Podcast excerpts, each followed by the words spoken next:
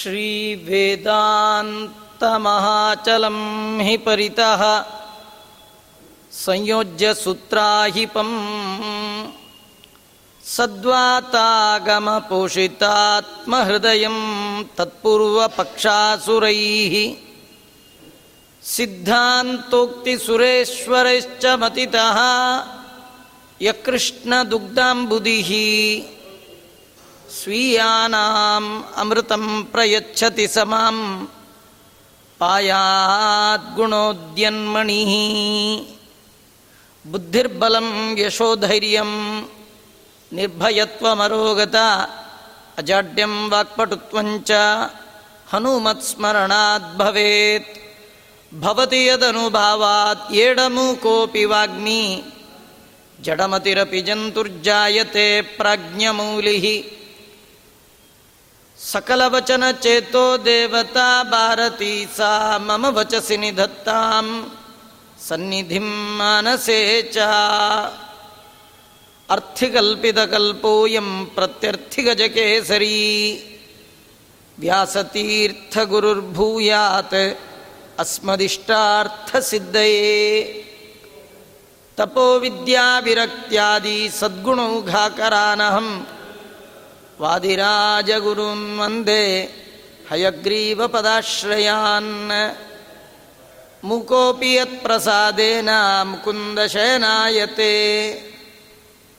राजराजायते रिक्तो राघवेन्द्रं तमाश्रये आपादमौलिपर्यन्तं गुरूणाम् आकृतिं स्मरेत् तेन विघ्नाः प्रणश्यन्ति सिद्ध्यन्ति च मनोरथाः स्वस्तिस्तु सताम्। अपि प्रमादागतदोषलेश इमां कवित्वश्रियमाद्रियध्वम्। बुधा विदग्ध्यै किमुपेक्षणीया पयोब्दिजा चञ्चलताख्यदोषात् श्रीगुरुभ्यो नमः हरिः ओम्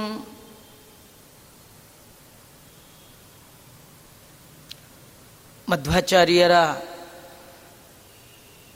ಸತ್ಪರಂಪರೆಯಲ್ಲಿ ಅನೇಕ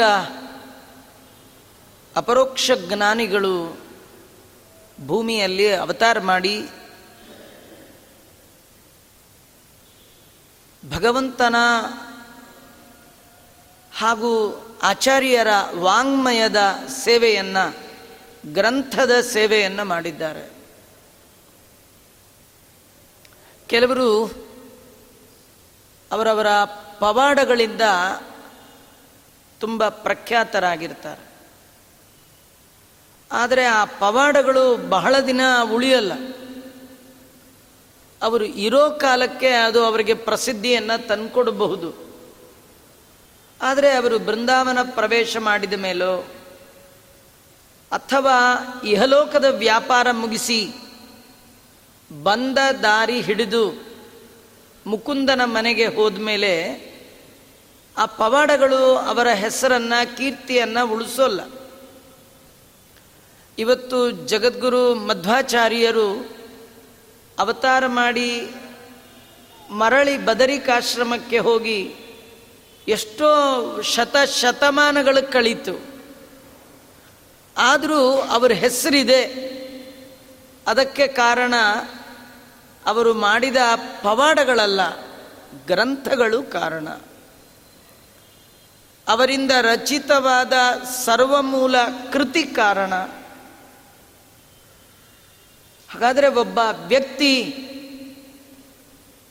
ಅವನು ತುಂಬ ಕಾಲ ಅವನ ಹೆಸರು ಇರಬೇಕು ಅಂತಾದರೆ, ಆತ ಜೀವನದಲ್ಲಿ ಮಾಡಿದ ಯಾವ ಸಾಧನೆ ಬಹಳ ಮುಖ್ಯ ಅಂದರೆ ಆಚಾರ್ಯರ ಗ್ರಂಥಕ್ಕೆ ಏನಾದರೂ ಸೇವಾ ಮಾಡಿರಬೇಕು. ಅದು ಆ ವ್ಯಕ್ತಿಯ ಹೆಸರನ್ನು ಅಜರಾಮರ ಮಾಡುತ್ತೆ.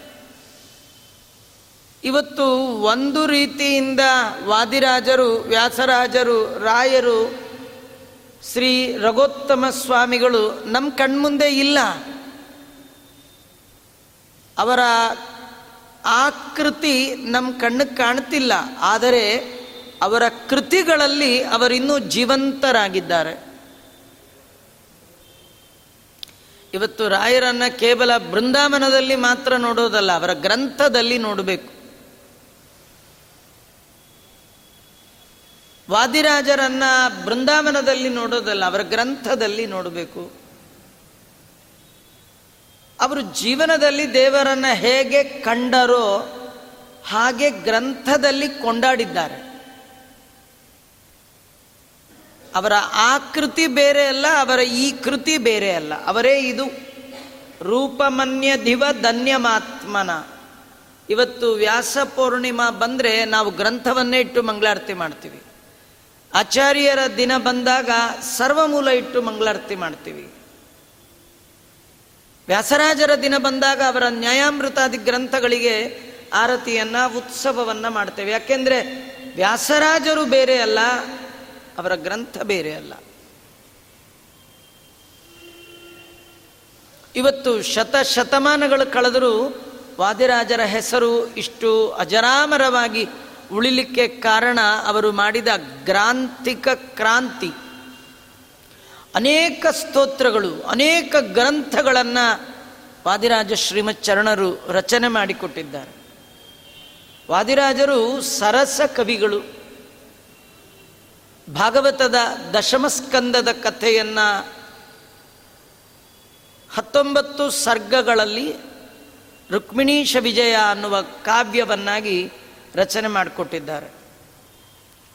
ಇದಕ್ಕೆ ಕಾಂತ ಸಂಹಿತ ಅಂತ ಕರೀತಾರೆ. ಈ ಒಳ್ಳೆ ಸತಿಪತಿಗಳು, ಒಳ್ಳೆ ಹೆಂಡತಿ ತಾನು ಮಧುರವಾದ ಮಾತಿನಿಂದ ಗಂಡನನ್ನ ಸನ್ಮಾರ್ಗದಲ್ಲಿ ಹೇಗೆ ತರಬಹುದು? ಹಾಗೆ ಈ ಕಾವ್ಯದ ಮಾತುಗಳು ಉತ್ತಮ ದಾರಿಗೆ ನಮ್ಮನ್ನ ಕರ್ಕೊಂಡು ಹೋಗುತ್ತೆ. ಇದರಲ್ಲಿ ಈ ವೇದಗಳನ್ನೆಲ್ಲ ಪ್ರಭು ಸಂಹಿತೆ ಅಂತ ಕರೆಯುತ್ತೆ. ಅದು ಆರ್ಡರ್ ಮಾಡುತ್ತೆ. ಹೀಗಿರು, ಹೀಗಿರಬೇಡ, ಹಾಗೆ ಹೀಗೆ ಜೋರ್ ಜೋರ್. ಇದು ಆರ್ಡರ್. ಆದರೆ ಈ ಕಾವ್ಯದಲ್ಲಿ ಬರುವ ಭಗವಂತನ ಕಥೆಗಳು, ಪ್ರಮೇಯಗಳು ಇದಕ್ಕೆ ಕಾಂತ ಸಂಹಿತೆ ಅಂತ ಕರೀತಾರೆ. ಇದರ ಒಳಗಿನ ಮಾತುಗಳು ಒಳ್ಳೆ ಮಾಧುರ್ಯದಿಂದ ಕೂಡಿರುತ್ತೆ. ಇದು ಯಾರಿಗೂ ಜೋರ್ಗೀರ್ ಇಲ್ಲ ಇದರಲ್ಲಿ. ಆ ಶ್ಲೋಕ ಕೇಳುವಾಗಲೇ ಆನಂದ ಆಗಬೇಕು. ಒಳ್ಳೆ ಸೇವಾ ಮಾಡುವ ಹೆಂಡತಿಯ ಮಾತು ಕೇಳಿದ್ರೆ ಗಂಡ ಹೌದು, ಮಾಡಬೇಕಪ್ಪ, ಹಾಗೆ ಹೋಗಬೇಕಪ್ಪ ಅಂತ ಅಂದ್ಕೊಳ್ತಾನೆ ಯಾಕೆಂದರೆ ಆ ಮಾತಿನ ಒಳಗೆ ಆ ಮೋಡಿ ಇದೆ, ಆ ಪ್ರೀತಿ ಇದೆ, ಆ ಭಕ್ತಿ ಇದೆ, ಆ ರಸ ಇದೆ. ಅದು ಆ ಪತಿಯಾದವ ಅದನ್ನು ಆಸ್ವಾದನೆ ಮಾಡ್ತಾನೆ. ಹಾಗೆ ಭಗವಂತನ ಪರಮಾನುಗ್ರಹಕ್ಕೆ ನೀವು ಪಾತ್ರರಾಗಬೇಕಾದ್ರೆ, ಸನ್ಮಾರ್ಗದಲ್ಲಿ ನಾವು ನಡೆಯಬೇಕಾದ್ರೆ ಇದು ಕಾಂತ ಸಂಹಿತೆ ಕಾವ್ಯಗಳ ಒಳಗೆ ಭಗವಂತನ ಅದ್ಭುತವಾದ ಮಹಿಮೆಗಳನ್ನು ಕೃಷ್ಣನ ಕಥೆಯನ್ನು ರಾಜರು ಇದರಲ್ಲಿ ವರ್ಣನೆ ಮಾಡ್ತಾರೆ. ಈಗಾಗಲೇ ನಾನು ಹಿಂದೊಮ್ಮೆ ಇದರ ಉಪನ್ಯಾಸವನ್ನು ಸ್ವಲ್ಪ ಮಾಡಿದ್ದೆ. ವಾದಿರಾಜರು ಈ ಕಾವ್ಯವನ್ನು ನಮ್ಗೆ ಆಶ್ಚರ್ಯ ಆಗತ್ತೆ. ಕೇವಲ ಹತ್ತೊಂಬತ್ತು ದಿನದ ಒಳಗೆ ಇದನ್ನು ರಚನೆ ಮಾಡಿದ್ದಾರೆ. ಹತ್ತೊಂಬತ್ತೇ ದಿನ. ನಮ್ಗೆ ಹತ್ತೊಂಬತ್ತು ದಿನದಲ್ಲಿ ಹೇಳಲಿಕ್ಕೂ ಆಗಲ್ಲ ಇದನ್ನು. ಅಂಥದ್ರಲ್ಲಿ ಹತ್ತೊಂಬತ್ತೇ ದಿನದಲ್ಲಿ ವಾದಿರಾಜ ಶ್ರೀಮತ್ ಚರಣರು ಅತ್ಯದ್ಭುತವಾದ ಈ ಕಾವ್ಯವನ್ನು ರಚನೆ ಮಾಡಿಕೊಟ್ಟಿದ್ದಾರೆ. ಆರಂಭದಲ್ಲಿ ಅಹಂಕಾರ ಖಂಡನಾತ್ಮಕವಾದ ಕೆಲವು ಮಾತನ್ನು ಹೇಳ್ತಾರೆ. ಯದ್ಯಪಿ ಅವರಲ್ಲಿ ಅಹಂಕಾರ ಭಾವನೆ ಏನೂ ಇಲ್ಲ. ಆದರೂ ಹೇಳ್ತಾರೆ, ಈ ಕಾವ್ಯ ಮಾಡುವ ಸಂದರ್ಭದಲ್ಲಿ ಏನಾದರೂ ಸ್ವಲ್ಪ ಅಲ್ಪ ದೋಷ ಇರಬಹುದು. ದೋಷವೇ ಇಲ್ಲದವನು ಅಂದರೆ ಭಗವಂತ ಮಾತ್ರ. ಅವನನ್ನು ಬಿಟ್ಟರೆ ಉಳಿದವರಲ್ಲಿ ಎಲ್ಲರಲ್ಲಿಯೂ ಚೂರಾದರೂ ದೋಷ ಇರುತ್ತೆ. ಅವರಲ್ಲಿ ದೋಷ ಇದೆ ಅಂದಮೇಲೆ ಅವರು ಆಡುವ ಮಾತಿನಲ್ಲಿ ಅವರ ಬರವಣಿಗೆಯಲ್ಲಿಯೂ ಕೂಡ ದೋಷ ಇರುವ ಸಾಧ್ಯತೆ ಇದೆ. ಸ್ವಲ್ಪ ಚೂರು ಪಾರು ದೋಷ ಇದ್ದರೂ ಈ ಕಾವ್ಯವನ್ನು ಬಿಡಬೇಡಿ, ನೀವು ಕೇಳಿ. ಅದು ದೋಷದಿಂದ ಯುಕ್ತವಾದದ್ದು ನನಗೆ ಬೇಡ ಅಂತ ಅನ್ನಬೇಡಿ. ಯಾಕೆ? ಅದಕ್ಕೆ ಅವರೊಂದು ಒಳ್ಳೆ ಉದಾಹರಣೆ ಕೊಡ್ತಾರೆ. ಪಯೋಬ್ದಿಜ ಚಂಚಲ ತಾಕ್ಯ ದೋಷಾದ್ಭುದಾ ಕಿಮುಪೇಕ್ಷಣೀಯ. ಸಮುದ್ರದಲ್ಲೇ ಹುಟ್ಟಿದ್ದು ಲಕ್ಷ್ಮಿ. ಲಕ್ಷ್ಮಿ ಅಂದರೆ ಸಂಪತ್ತು. ಒಳ್ಳೆ ರತ್ನಗಳು, ಹವಳ, ಮುತ್ತು, ಇದೆಲ್ಲ ಎಲ್ಲಿ ಬರುತ್ತೆ? ಸಮುದ್ರದಲ್ಲಿಯೇ. ಅದು ಉಪ್ಪು ನೀರಿನಲ್ಲಿದೆ ಅಂತ ಯಾರಾದರೂ ಅದನ್ನು ಬಿಡ್ತಾರಾ? ಹೇಗೆ? ಅದರಲ್ಲಿ ಚಾಂಚಲ್ಯ ಅನ್ನುವ ಸಂಪತ್ತಿನಲ್ಲಿ ಸಂಪತ್ತಿನಲ್ಲಿ ಒಂದು ದೊಡ್ಡ ದೋಷ ಇದೆ. ಸಂಪತ್ತು ಎಲ್ಲ ಕಾಲದಲ್ಲಿ ನಮ್ಮ ಹತ್ರ ಇರುತ್ತೆ ಎನ್ನುವ ಗ್ಯಾರಂಟಿ ಇಲ್ಲ. ಆದರೂ ಆ ಸಂಪತ್ತನ್ನು ಪಡಿಲಿಕ್ಕೆ ಎಲ್ಲರೂ ಸರ್ವ ರೀತಿಯಿಂದ ಪ್ರಯತ್ನ ಮಾಡ್ತಾರೋ ಇಲ್ಲೋ? ನೋಡಿ, ಲೌಕಿಕದಲ್ಲಿ ಹೇಳುವಾಗ ಕೆಲವರು ಹೇಳ್ತಾರೆ, ಲಕ್ಷ ಲಕ್ಷ ಸಂಬಳ ಬರುತ್ತೆ, ಆದರೆ ಒಂದು ರೂಪಾಯು ಕೈಯಲ್ಲಿ ನಿಲ್ಲಲ್ಲ ಅಂತ. ಹಾಗಾದ್ರೆ ಒಂದು ಕೆಲಸ ಮಾಡಿ, ನಿಲ್ಲಲ್ಲಲ್ಲ, ನಾಳೆಯಿಂದ ಕೆಲಸಕ್ಕೆ ಹೋಗಬೇಡಿ. ಏ, ಆಗುತ್ತಾ ಅಂತ. ನಿಲ್ಲಲ್ಲ ಅಂತ ಗೊತ್ತಿದ್ರೂ ಸಂಬಳ ತರಲಿಕ್ಕೆ ಹೋಗ್ತೀರಾ ಇಲ್ಲ? ಲಕ್ಷ್ಮಿ ಗುಣವೇ ಅಂಥದ್ದು, ದುಡ್ಡಿನ ಗುಣವೇ ಅಂಥದ್ದು, ದುಡ್ಡು, ಬ್ಲಡ್ಡು ನಿಲ್ಲಬಾರ್ದು ಅದು ಹರಿತಾ ಇರಬೇಕು. ನಿಂತರೆ ರೋಗ ನಿಲ್ಲಬಾರ್ದು ಯಾವಾಗಲೂ ದುಡ್ಡು ಬರಬೇಕು, ಹೋಗ್ಬೇಕು ಬರಬೇಕು, ಹೋಗ್ಬೇಕು. ಈ ದುಡ್ಡು ಬಂದಾಗ ಒಂದು ಫ್ರೀ ಇದೆ. ಅದೇನಂದ್ರೆ ದುರ್ಗುಣ. ಏನು ದುರ್ಗುಣ ಗೊತ್ತಾ? ನಮಗೊಂದು ದುರ್ಬುದ್ಧಿ ಏನಂದ್ರೆ ಎಲ್ಲ ಕಡೆಯಿಂದ ದುಡ್ಡು ನಂಗೆ ಬರಬೇಕು. ಆದರೆ ನನ್ನಿಂದ ಯಾರಿಗೂ ಹೋಗಬಾರ್ದು. ಇದು ದುರ್ಬುದ್ಧಿ.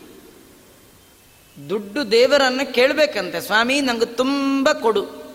ಯಾಕೆ? ಇಡಲಿಕ್ಕಾಗಿ ಅಲ್ಲ, ಕೊಡಲಿಕ್ಕಾಗಿ ಕೊಡು. ದಾನ, ಧರ್ಮ, ಏನಾದರೂ ಮಾಡಬೇಕಂದ್ರೆ ಕೈ ತುಂಬಿ ಸಂಪಾದನೆ ಮಾಡಬೇಕು. ತುಂಬ ಜನ ಕೈ ತುಂಬ ಸಂಪಾದನೆ ಮಾಡಬೇಕು ಅನ್ನೋದನ್ನು ಒಪ್ಕೊಳ್ತಾರೆ. ಅದಕ್ಕಾಗಿ ಮಾಡ್ತಾರೆ.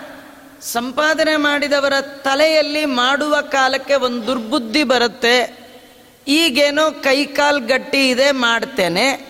ನಾಳೆ ಕೈಕಾಲು ಸೋತ್ರೆ ನನ್ಯಾರು ನೋಡ್ಕೊಳ್ತಾರೆ. ಅದಕ್ಕೆ ಈ ಸಂಪಾದನೆ ಮಾಡಿದ್ದನ್ನು ಯಾರಿಗೂ ಕೊಡಬಾರ್ದು. ಇಟ್ಕೊಳ್ಬೇಕು. ನನಗೆ ಅಂತ್ಯ ಕಾಲಕ್ಕೆ ಬೇಕಾಗತ್ತೆ, ವಯಸ್ಸಾದ ಕಾಲಕ್ಕೆ ಬೇಕಾಗತ್ತೆ.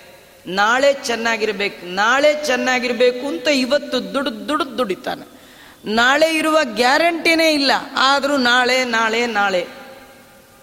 ಹಾಗಾದರೆ ಅದಕ್ಕಾಗಿ ಅಲ್ಲ, ನಮ್ಮಲ್ಲಿ ನಮಗೆ ಗೊತ್ತಿದೆ ನಮ್ಮ ಬಂದ ದುಡ್ಡೆಲ್ಲ ಖರ್ಚಾಗತ್ತೆ ಅಂತ ಗೊತ್ತಿದ್ರು ಹೇಗೆ ಹಣ ಸಂಪಾದನೆಗಾಗಿ ಹೋಗ್ತೀವಿ? ಹಾಗೆ ಈ ನಾನು ಮಾಡುವ ಕಾವ್ಯದ ಒಳಗೆ ಏನಾದರೂ ಒಂಚೂರು ದೋಷ ಇದ್ದರೂ ಅದನ್ನು ನೆಗ್ಲೆಕ್ಟ್ ಮಾಡಿ. ಇದರ ಒಳಗೆ ವಾದಿರಾಜರು ನಮಗೆಲ್ಲ ಒಂದು ಮೆಸೇಜ್ ಹೇಳ್ತಾರೆ. ಒಂದು ಸೂಚನೆ ಕೊಡ್ತಾರೆ. ನೀವು ಎಲ್ಲಿ ಏನು ನೋಡ್ತೀರಿ, ಎಲ್ಲಿ ಏನು ಕೇಳ್ತೀರಿ, ಎಲ್ಲಿ ಏನು ತಿಂತೀರಿ, ಏನು ಉಣ್ತೀರಿ, ಏನು ಮಾಡ್ತೀರಿ ಅದರೊಳಗಿರುವಂಥ ದೋಷ ಹುಡುಕಬೇಡಿ. ದೋಷ ಎಲ್ಲ ಕಡೆ ಕಾಮನ್ನು. ಗುಣ ಇದ್ರೆ ಹುಡುಕಿ ಜೀವನದ ಒಳಗೆ ಅಪ್ಲೈ ಮಾಡ್ಕೊಳ್ಳಿ. ಗುಣ ಹುಡುಕಿ, ಗುಣ ಸಂಗ್ರಹ ಮಾಡಿ, ಗುಣವನ್ನು ಧಾರಣೆ ಮಾಡಿ, ನೀವು ಗುಣಿಗಳಾಗುವ ಪ್ರಯತ್ನ ಮಾಡಿ, ಇನ್ನೊಬ್ಬರ ದೋಷವನ್ನು ಎತ್ತಾಡ್ಲಿಕ್ಕೆ ಹೋಗಬೇಡಿ. ವಾದಿರಾಜರು, ತನ್ನಲ್ಲಿ ದೋಷ ಇದೆ, ತನ್ನ ಕಾವ್ಯದಲ್ಲಿ ದೋಷ ಇದೆ, ಇದ್ರೂ ಪರವಾಗಿಲ್ಲ, ನೀವು ಅಡ್ಜಸ್ಟ್ ಮಾಡ್ಕೊಳ್ಳಿ ಹೇಳಲಿಕ್ಕೆ ಹೋಗಿದ್ದಲ್ಲ. ನಿಮಗೆ ದೋಷವನ್ನೇ ಎತ್ತಾಡುವ ಬುದ್ಧಿ ಇದ್ರೆ ಬಿಟ್ಟುಬಿಡಿ ಇವತ್ತಿಂದ. ಇದ್ರೊಳಗೆ ಏನು ದೋಷ ಇದೆ ಅಂತ ಹುಡುಕಕ್ಕೆ ಬರಬೇಡಿ. ತುಂಬ ಜನ ಪುರಾಣ ಕೂತಾಗ ಅವ್ರೇನು ಹೇಳ್ತಾರೆ ನೋಡೋಣ ಅಂತ ಕೂತ್ಕೊಳ್ತಾರೆ. ಅದಕ್ಕೆ ಬರಬೇಡಿ. ದೇವರ ಕಥೆ ಅಂತ ಬನ್ನಿ. ಅವರೇನು ಹೇಳ್ತಾರೆ? ಇವು ಯಾರು ಬಂದು ಫಿಲ್ಮಿ ಸ್ಟೋರಿ ಏನು ಹೇಳಲ್ಲಲ್ಲ? ಭಗವಂತನ ಕಥೆನೇ ಹೇಳ್ತಾರಲ್ಲ? ಹಾಗಾದ್ರೆ ಕೇಳಿ. ನೀವು ಅದರಲ್ಲಿ ದೋಷ ಹುಡುಕಬೇಡಿ. ಗುಣ ಮಾತ್ರ ಹುಡುಕಿ. ಏನು ಗೊತ್ತಾ? ನಮಗೆ ಗುಣ ಕಾಣಕ್ಕಿಂತ ದೋಷ ಕಾಣೋದೇ ಜಾಸ್ತಿ. ಅಯ್ಯೋ, ಆ ಆಚಾರ, ಅಯ್ಯೋ, ಅದು ಹೇಳ್ತಾರ, ಅಯ್ಯೋ, ಇವರ. ಬರೀ ದೋಷ ಕಾಣುತ್ತೆ ವಿನಃ ಗುಣವೇ ಕಾಣಲ್ಲ. ಯಾಕೆ ಗೊತ್ತಾ? ನಮ್ಮ ಕಣ್ಣೇ ಹಂಗಾಗ್ಬಿಟ್ಟಿದೆ. ಈ ಹಳದಿ ಕನ್ನಡಕ ಹಾಕ್ಕೊಂಡವ್ರಿಗೆ ಎಲ್ಲ ಹಳದಿ ಕಾಣುತ್ತೆ. ಕೆಂಪು ಹಾಕ್ಕೊಂಡವ್ರಿಗೆ ಕೆಂಪು ಕಾಣುತ್ತೆ. ನಮ್ಮದು ದೋಷದಿಂದ ಯುಕ್ತವಾದ ಕಣ್ಣು. ದೋಷವನ್ನು ನೋಡಿ ನೋಡಿ ಅದನ್ನೇ ಆಡಿ ಆಡಿ ಅಭ್ಯಾಸವಾದ ಕಣ್ಣು. ವಾದಿರಾಜರು ಹೇಳ್ತಾರೆ, ದೇವರ ಕಥೆ ಕೂಡಕ್ಕೆ ಮುಂಚೆ ನೀವು ಮೊದಲು ದೋಷ ಮುಕ್ತರಾಗಿ ಬನ್ನಿ. ದೇವರ ಕಥೆ ಕೇಳಲಿಕ್ಕೆ ಬಂದಿದ್ದೇನೆ, ದೇವರ ಕಥೆ ಮಾತ್ರ ಕೇಳ್ತೀನಿ. ವ್ಯಕ್ತಿ ನೋಡಲ್ಲ, ವ್ಯಕ್ತಿಯ ಒಳಗಿರುವ ಶಕ್ತಿ ನೋಡ್ತೇನೆ, ಭಗವಂತನ ಕಥೆಯನ್ನು ಕೇಳ್ತೇನೆ ಅನ್ನುವ ಗುಣದಿಂದ ಬನ್ನಿ. ದೋಷ ಎಲ್ಲರಲ್ಲೂ ಇದೆ. ಆದರೆ ದೋಷಗಳ ನಡುವಿರುವ ಗುಣವನ್ನು ನೋಡಿ ನೀವು ಕೆಸರಲ್ಲಿ ಹೋಗ್ತೀರಿ. ನೋಡ್ತೀರಿ, ಕಮಲ ಅಲ್ಲೇ ಬಂದಿರುತ್ತೆ. ಕೆಸರನ್ನು ನೋಡಬೇಡಿ, ಕಮಲವನ್ನು ನೋಡಿ. ಅದು ಪಂಕ ಪಂಕೇರುಹ ಅಂತ ಕರೀತಾರೆ. ಪಂಕ ಅಂದರೆ ಕೆಸರು. ಕೆಸರಲ್ಲೇ ಇರುತ್ತೆ ಕಮಲ. ದೋಷಗಳ ನಡುವೆ ಒಂದೊಂದು ಗುಣ ಇರುತ್ತಲ್ಲ, ಅದನ್ನು ನೀವು ನಿಮ್ಮ ಜೀವನದಲ್ಲಿ ಅಳವಡಿಸ್ಕೊಳ್ಳಿ ಅಂತ ತೋರಿಸ್ಲಿಕ್ಕೇನೋ ಎಂಬಂತೆ ವಾದಿರಾಜರು ಹೇಳ್ತಾರೆ ನಾನು ಅದ್ಭುತವಾದ ಹತ್ತೊಂಬತ್ತು ಸರ್ಗಗಳಿಂದ ಯುಕ್ತವಾದ ಅಖಿಲಾಂಡ ಕೋಟಿ ಬ್ರಹ್ಮಾಂಡ ನಾಯಕನಾದ ಕೃಷ್ಣನ ಕಥೆಯನ್ನು ಕಾವ್ಯ ರೂಪವಾಗಿ ಹೇಳ್ತೇನೆ. ಹೇಳೋ ಬರದಲ್ಲಿ ಏನಾದರೂ ಸಣ್ಣ ಪುಟ್ಟ ಮಿಸ್ಟೇಕ್ ಇದ್ದರೆ ಅದಿದೆ ಅಂತ ನೀವು ಬರದೇ ಇರಬೇಡಿ. ಕೇಳಿ. ಯಾಕೆಂದರೆ ಇದು ದೇವರ ಕಥೆ. ಹೇಗೆ ಚಂಚಲ ಅನ್ನುವ ದೋಷ ಇದ್ದರೂ ಕೂಡ ಲಕ್ಷ್ಮಿಯನ್ನು ಯಾವಾಗಲೂ ಇಟ್ಕೊಂಡಿರ್ತೀರಿ. ಲಕ್ಷ್ಮಿ ಅಲ್ಲ ಇದು. ಲಕ್ಷ್ಮಿ ಗಂಡ. ಲಕ್ಷ್ಮಿಗೂ ಒಡೆಯ. ಅದ್ಯಾರು ಕೃಷ್ಣ? ಅವನ ಕತೆ ಹೇಳ್ತೇನೆ ಅಂತ ವಾದಿರಾಜರು ಆರಂಭ ಮಾಡ್ತಾ ಇದ್ದಾರೆ. ಭಗವಂತ ಈ ಕಲಿಯುಗಕ್ಕೆ ಹತ್ತಿರದ ಅವತಾರ ಕೃಷ್ಣಾವತಾರ. ಕೃತಯುಗ, ತ್ರೇತಾಯುಗ ದ್ವಾಪರ ಯುಗ ಕಲಿಯುಗ. ಕಲಿಯುಗಕ್ಕೆ ಹತ್ತಿರವಾದ ಯುಗ ಯಾವುದು? ದ್ವಾಪರ. ಅಲ್ಲಿ ಬಂದ ಭಗವಂತನ ಅತ್ಯದ್ಭುತವಾದ ರೂಪ ಯಾವುದು? ಕೃಷ್ಣ. ಆ ಕೃಷ್ಣನ ಕಥೆಯನ್ನು ಹೇಳ್ತಾ ಇದ್ದಾರೆ. ನೀವು ಜೀವನದಲ್ಲಿ ದೇವರ ಯಾವ ರೂಪದ ಬಗ್ಗೆ ತಿಳ್ಕೊಳ್ಳದಿದ್ರೂ ತೊಂದರೆ ಇಲ್ಲ. ನಿಮಗೆ ಎರಡು ರೂಪದ ಬಗ್ಗೆ ಚೆನ್ನಾಗಿ ಪರಿಚಯ ಬೇಕು. ಕಲಿಯುಗದ ಜನ ಎರಡು ರೂಪವನ್ನು ಚೆನ್ನಾಗಿ ಚಿಂತನೆ ಮಾಡಬೇಕಂತ. ಕೃತತ್ರೇತ ದ್ವಾಪರದವರಿಗಲ್ಲ, ಕಲಿಯುಗದವರು. ಯಾವುದು ಎರಡು ರೂಪ? ಒಂದು ಕೃಷ್ಣನ ರೂಪ, ಇನ್ನೊಂದು ರಾಮನ ರೂಪ. ರಾಮ ಮತ್ತು ಕೃಷ್ಣರ ಬಗ್ಗೆ ಸರಿಯಾಗಿ ತಿಳ್ಕೊಳ್ಳಿ. ತುಂಬ ಜನಕ್ಕೆ ರಾಮ ಅಂದರೆ ಒಂದು ರೀತಿ ಗೌರವ. ರಾಮ ಅಂದರೆ ಮರ್ಯಾದಾ ಪುರುಷೋತ್ತಮ. ರಾಮನ ಬಗ್ಗೆ ಯಾರೂ ಕೂಡ ಅಪಲಾಪ ಮಾಡೋಲ್ಲ.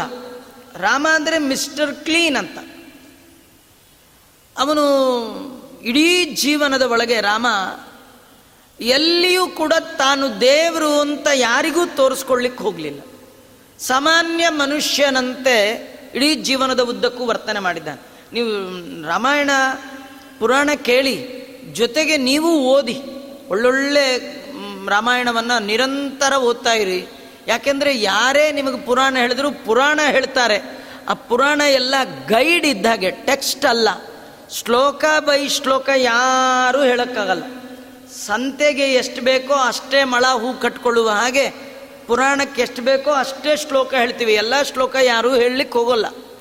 ರಾಮಾಯಣದಲ್ಲಿ ಎಂತೆಂಥ ಒಳ್ಳೊಳ್ಳೆ ಒಳ್ಳೊಳ್ಳೆ ಮಾತುಗಳಿದೆ ಅಂತಂದರೆ ಅದು ರಾಮಾಯಣವನ್ನು ನಾವೇ ಅನುಭವಿಸಿದಾಗ ಮಾತ್ರ ಗೊತ್ತಾಗತ್ತೆ. ರಾಮಾಯಣದಲ್ಲಿ ಒಂದು ಪ್ರಸಂಗ, ರಾಮ ಎಷ್ಟು ಉತ್ತಮ ವ್ಯಕ್ತಿ ಅನ್ಲಿಕ್ಕೆ. ರಾಮ ಕಾಡಿಗೆ ಹೋಗುವ ಪ್ರಸಂಗ. ದಶರಥ ರಾಮನಿಗೆ ಹೇಳ್ತಾನೆ, ರಾಮ, ನೀನೇನು ಕಾಡಿಗೆ ಹೋಗಬೇಕಾದ್ದಿಲ್ಲ? ನಾನು ಹೇಳಿದ್ದೀನಿ ಅಂತಾದರೂ ನೀನು ಹೋಗಬೇಕಾದ್ದಿಲ್ಲ. ಯಾಕಂದರೆ ನೀನೇ ಪಟ್ಟಾಭಿಷಿಕ್ತನಾಗಬೇಕು. ಏನು ಕಾರಣ ಅಂದರೆ ಇದು ಪರಂಪರೆ ಹಾಗೆ ಬಂದಿದೆ. ಇಕ್ಷ್ವಾಕು ವಂಶ ರಾಜ ಏನಿದ್ದಾನೆ ಅಲ್ಲಿಂದ ಆರಂಭ ಮಾಡಿಕೊಂಡು ಬಂದಾಗಲೂ ರಾಜನ ಮೊದಲ ಮಗನಿಗೆ ಸಿಂಹಾಸನದ ಹಕ್ಕು. ಇದು ಕ್ರಮ. ಆದ್ದರಿಂದ ನೀನು ಮದುವೆ, ನೀನು ಸಿಂಹಾಸನದಲ್ಲಿ ಕೂಡಬೇಕು. ಇದಕ್ಕೆ ಯಾರು ಅಡ್ಡ ಬಂದರೂ ಅವರ ತಲೆಯನ್ನು ತೆಗೆದು ಕೂತ್ಕೋಬೋದು. ನಾನೇ ಹೇಳ್ತಾ ಇದ್ದೀನಿ, ನೀನು ನನ್ನನ್ನು ಅರೆಸ್ಟ್ ಮಾಡಿ, ಜೈಲಿಗೆ ಹಾಕಿ, ನೀನೇ ಸಿಂಹಾಸನದಲ್ಲಿ ಕೂಡು ಅಂತ ಇದು ದಶರಥ ಅಂತಾನೆ. ರಾಮ ಒಪ್ಪಲಿಲ್ಲ ಕಡೆಗೆ ಕೌಸಲ್ಯ ಹತ್ರ ಬಂದ. ಕೌಸಲ್ಯ ಅಂದ್ಲು ರಾಮ, ನಿನಗೆ ಪಿತೃವಾಕ್ಯ ಪರಿಪಾಲನೆ ಅಂತ ನೀನು ಹೋಗೋದಾದರೆ ಹೋಗು, ನಾನು ಬೇಡ ಅನ್ನಲ್ಲ. ವೇದದಲ್ಲಿ ನಂದು ಮೊದಲ ಹೆಸರು, ಮಾತೃದೇವೋ ಭವ. ಆಮೇಲೆ ಪಿತೃದೇವೋ ಭವ ಇರೋದು.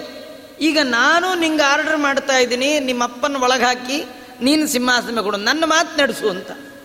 ಏನು ಮಾಡಬೇಕ್ರಿ ರಾಮ? ರಾಮ ಎಂಥ ಉತ್ತರ ಕೊಟ್ಟ ಗೊತ್ತಾ?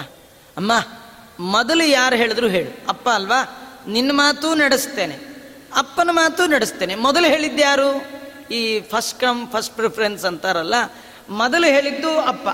ಈಗ ಮೊದಲು ಕಾಡಿಗೆ ಹೋಗಿ ಬರ್ತೀನಿ. ಆಮೇಲೆ ನೀ ಹೇಳ್ದಿಲ್ಲ ರಾಜ್ಯಭಾರ ಮಾಡ್ತೀನಿ, ಬರ್ತೇನೆ. ನೋಡಿ, ಹೀಗೆ ಇಂಥ ರಾಮನ್ನ ನಾವು ಜೀವನದ ಒಳಗೆ ಚಿತ್ರಣ ಮಾಡ್ಕೊಳ್ಬೇಕು.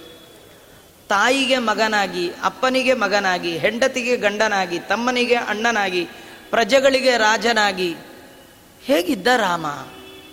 ಅವನನ್ನು ಒಂದೊಂದು ಒಂದೊಂದು ಮುಖದಿಂದ ನಾವು ನೋಡಿದಾಗಲೂ ಕೂಡ ನಮಗೆ ಆಶ್ಚರ್ಯಗಳ ಗಣಿ. ತುಂಬ ಮಾತುಗಳು ರಾಮಾಯಣದಲ್ಲಿ ಬರುತ್ತೆ. ರಾಮನ ಬಗ್ಗೆ ಎಲ್ಲಿಯೂ ಕೂಡ ಒಂದು ದೋಷವನ್ನು ಹೇಳಲಿಕ್ಕೆ ಸಾಧ್ಯ ಇಲ್ಲ. ಯಾರಾದರೂ ರಾಮನ ಬಗ್ಗೆ ದೋಷ ಹೇಳ್ತಾರೆ ಅಂದರೆ ಅವರಿಗೆ ಜ್ಞಾನದ ಕೊರತೆ ಇದೆ ಅಂತ. ಅವರು ಪೂರ್ಣ ಓದಿಲ್ಲ, ರಾಮನ ಬಗ್ಗೆ ಪೂರ್ಣ ತಿಳಿದಿಲ್ಲ ಅಂತ. ಒಬ್ಬ ಕುರುಡ ಅವನಿಗೆ ಆನೆ ಮುಂದೆ ನಿಲ್ಲಿಸಿ ಆನೆನ್ ಮುಟ್ಟಿ ಮುಟ್ಟಿ ಚಿತ್ರ ಬರಿ ಅಂದರೆ ಅವನೇನು ಬರಿತಾನೆ? ಅವನಿಗೆ ಕುರುಡನಿಗೆ ಆನೆ ಎಲ್ಲ ಮುಟ್ಟಿದ್ರೆ ಗೊತ್ತಾಗ್ಬಿಡುತ್ತಾ? ಪೂರ್ಣ ಬರೀಲಿಕ್ಕಾಗತ್ತಾ? ಹೇಗೆ ಅವನಿಗೆ ಪೂರ್ಣ ತಿಳ್ಕೊಳ್ಳಿಕ್ಕೆ ಸಾಧ್ಯ ಇಲ್ವೋ? ರಾಮನ ಬಗ್ಗೆ ಯಾರಾದರೂ ಬುದ್ಧಿಜೀವಿಗಳು ಅನ್ನೋರು, ರಾಮನ ಬಗ್ಗೆ ಏನಾದರೂ ಆರೋಪ ಮಾಡಿದ್ರೆ ಅವರಿಗೆ ಪೂರ್ಣ ಗೊತ್ತಿಲ್ಲ ರಾಮಾಯಣ ಅಂತ ಅರ್ಥನೇ ವಿನಃ. ನಾವು ತಿಳಿದಷ್ಟೇ ಅಲ್ಲ ರಾಮಾಯಣ. ಆದರೆ ನಮಗೆ ಕೃಷ್ಣ ಅಂದ ತಕ್ಷಣ ಸ್ವಲ್ಪ ಡೌಟ್ ರಾಮ ಅಂದರೆ ಓಕೆ ಅಂತೀವಿ. ಕೃಷ್ಣ ಅಂದರೆ ಯಾಕಂದರೆ ಅವನು ಇಡೀ ಜೀವನದ ಉದ್ದಕ್ಕೂ ಚೋರತ್ವ, ಜಾರತ್ವ, ಎರಡು ಭಾರಿ ಪ್ರಸಿದ್ಧ ಅವನು. ಕೃಷ್ಣ ಅಂದರೆ ಕಳ್ಳ ಅಂತಲೇ ಅರ್ಥ. ಕೃಷ್ಣ ಅಂದರೆ ಜಾರ ಅಂತ ಅರ್ಥ. ಆಶ್ಚರ್ಯ ಅಂದರೆ ರಾಮಾವತಾರದಲ್ಲಿ ಸ್ವತಃ ಸೀತಾದೇವಿಯೇ ಇನ್ನೊಂದು ಹೆಣ್ಣನ್ನು ತೋರಿಸಿ ರಾಮ ನನ್ನ ಸಲುವಾಗಿ ಇವಳು ಬಹಳ ಕಷ್ಟಪಟ್ಟಿದ್ದಾಳೆ. ತಾಮ್ ಅಂಗೀಕುರು ಗೋವಿಂದ ವಿವಾಹ ವಿಧಿಪೂರ್ವಕಂ. ಇವಳನ್ನ ನೀನು ಮದುವೆ ಆಗು ರಾಮ, ಅಂದರೆ ರಾಮ ಅಂತಾನೆ ಸಾಧ್ಯನೇ ಇಲ್ಲ. ನಾನು ಏಕಪತ್ನಿ ವ್ರತಸ್ಥ ಅಂತಾನೆ. ಸೇಮ್ ರಾಮ, ಕೃಷ್ಣ ಆದಾಗ ಏನ್ರಿ ಹದಿನಾರು ಸಾವಿರದ ನೂರ ಎಂಟು ಜನ. ಕೃಷ್ಣ ಅಂದರೆ ಜಾರ, ಕೃಷ್ಣ ಅಂದರೆ ಚೋರ ಅವನ್ನ ಅನ್ಕೊಳ್ಳೋದು ಹೇಗೆ ನಾವು ದೇವರು ಅಂತ? ಏನು ಗುಣ ಇದೆ ಅವನಲ್ಲಿ? ಹಾ, ನೋಡಿ, ನಾವು ದಿನ ಬೆಳಗಾದ್ರೆ ಮಾಡುವ ಎಲ್ಲ ಕರ್ಮಗಳನ್ನು ಯಾರಿಗೆ ಅರ್ಪಣೆ ಮಾಡಬೇಕು? ಕೃಷ್ಣಾರ್ಪಣ ಕೃಷ್ಣಾರ್ಪಣ ಕೃಷ್ಣಾರ್ಪಣ. ಧನ ಇಡೋ ಬ್ಯಾಂಕ್ ಬಗ್ಗೆ ತಿಳ್ಕೊಳ್ತೀರಿ. ಸಾಧನ ಇಡುವ ಕೃಷ್ಣನ ಬಗ್ಗೆ ತಿಳ್ಕೊಳ್ಬೇಕೋ ಬೇಡೋ? ಕೃಷ್ಣಾರ್ಪಣ ಕೃಷ್ಣಾರ್ಪಣ ಅಂತ. ನೀವೇನು ಕರ್ಮ, ಪುಣ್ಯವನ್ನ, ಧನವನ್ನ ಆ ಕೃಷ್ಣನ ಹೆಸರಲ್ಲಿ ಇಡ್ತಾ ಇದ್ದೀರಿ, ಅವನ ಬಗ್ಗೆ ತಿಳ್ಕೊಳ್ಬೇಕೋ ಬೇಡ? ಹಾಗಾದರೆ ಕಲಿಯುಗದ ಜನ ಎರಡು ದೇವರ ಬಗ್ಗೆ ಸರಿಯಾಗಿ ತಿಳ್ಕೊಳ್ಬೇಕು. ಒಂದು ಕೃಷ್ಣ, ಇನ್ನೊಂದು ರಾಮ. ಕಲಿಯುಗದ ಜನರಿಗೆ ಡೌಟ್ ಇರೋ ದೇವರು ಯಾರು? ಕೃಷ್ಣ. ಹಾಗಾದ್ರೆ ಅವನ ಬಗ್ಗೆನೇ ನಾನು ಹೇಳ್ತೇನೆ ಅಂತ ವಾದಿರಾಜರು ಕೃಷ್ಣನ ಕಥೆಯನ್ನೇ ಹೇಳ್ತಾ ಇದ್ದಾರೆ. ಎಲ್ಲ ಸರಿ. ಕೃಷ್ಣ ಯಾಕೆ ಭೂಮಿ ಮೇಲೆ ಅವತಾರ ಮಾಡ್ದ? ಅದನ್ನು ಹೇಳಿ. ಪರಿತ್ರಾಣಾಯ ಸಾಧೂನಾಂ, ವಿನಾಶಾಯ ಚ ದುಷ್ಕೃತಾಂ. ಧರ್ಮ ಸಂಸ್ಥಾಪನಾರ್ಥಾಯ ಸಂಭವಾಮಿ ಯುಗೆ ಯುಗೆ. ಭಗವಂತ ಧರ್ಮದ ಸ್ಥಾಪನೆಗೆ ಬರ್ತಾನಂತ. ಹಾಗಾದ್ರೆ ಅವನು ಬರಕ್ಕೆ ಮುಂಚೆ ಏನಿತ್ತು? ಧರ್ಮ ಸ್ಥಾಪನೆಗೆ ಬರ್ತಾನೆ, ಸಜ್ಜನರ ಉದ್ಧಾರಕ್ಕಾಗಿ ಬರ್ತಾನೆ, ಅಯೋಗ್ಯರ ಅವನತಿಗಾಗಿ ಬರ್ತಾನೆ ದುಷ್ಟರ ಶಿಕ್ಷೆ ಮಾಡಲಿಕ್ಕೆ ಬರ್ತಾನೆ ಭಗವಂತ. ಹಾಗಾದ್ರೆ ಹೇಗಿತ್ತು? ಕೃಷ್ಣ ಬರುವ ಮುನ್ನ ಈ ಜಗತ್ತು ಹೇಗಿತ್ತು? ವಾದಿರಾಜರು ಹೇಳ್ತಾರೆ, ಅಸಂಖ್ಯ ಪಾಪಾಚಲ ಕೋಟಿ ಬಾಜಾಂ, ದಿತೆ ಸುತಾನಾಂ ವಶಮಾಗತೆಯಂ, ಅಸಖ್ಯ ಬಾರಾರ್ದ್ರಿತ ಸರ್ವಗಾತ್ರಿ, ಜಗಾಮ ಧಾತ್ರಿ ಶರಣಂ ವಿರಿಂಚಂ. ಈ ಭೂಮಿ ತಾನು ಬ್ರಹ್ಮದೇವರ ಬಳಿ ಹೋಗಿದ್ದಾಳ. ಯಾಕೆ ಹೋದ್ಲು? ಯಾಕಂದ್ರೆ ಭೂಮಿ ಭಾರ ಜಾಸ್ತಿ ಆಯ್ತಂತ. ಭೂಮಿಗೆ ಭಾರ ಯಾರು? ಯಾಕೆ ಭಾರ? ಏನಂದ್ರೆ ದೈತ್ಯರು ಭೂಮಿಗೆ ಭಾರ ಅಂತ.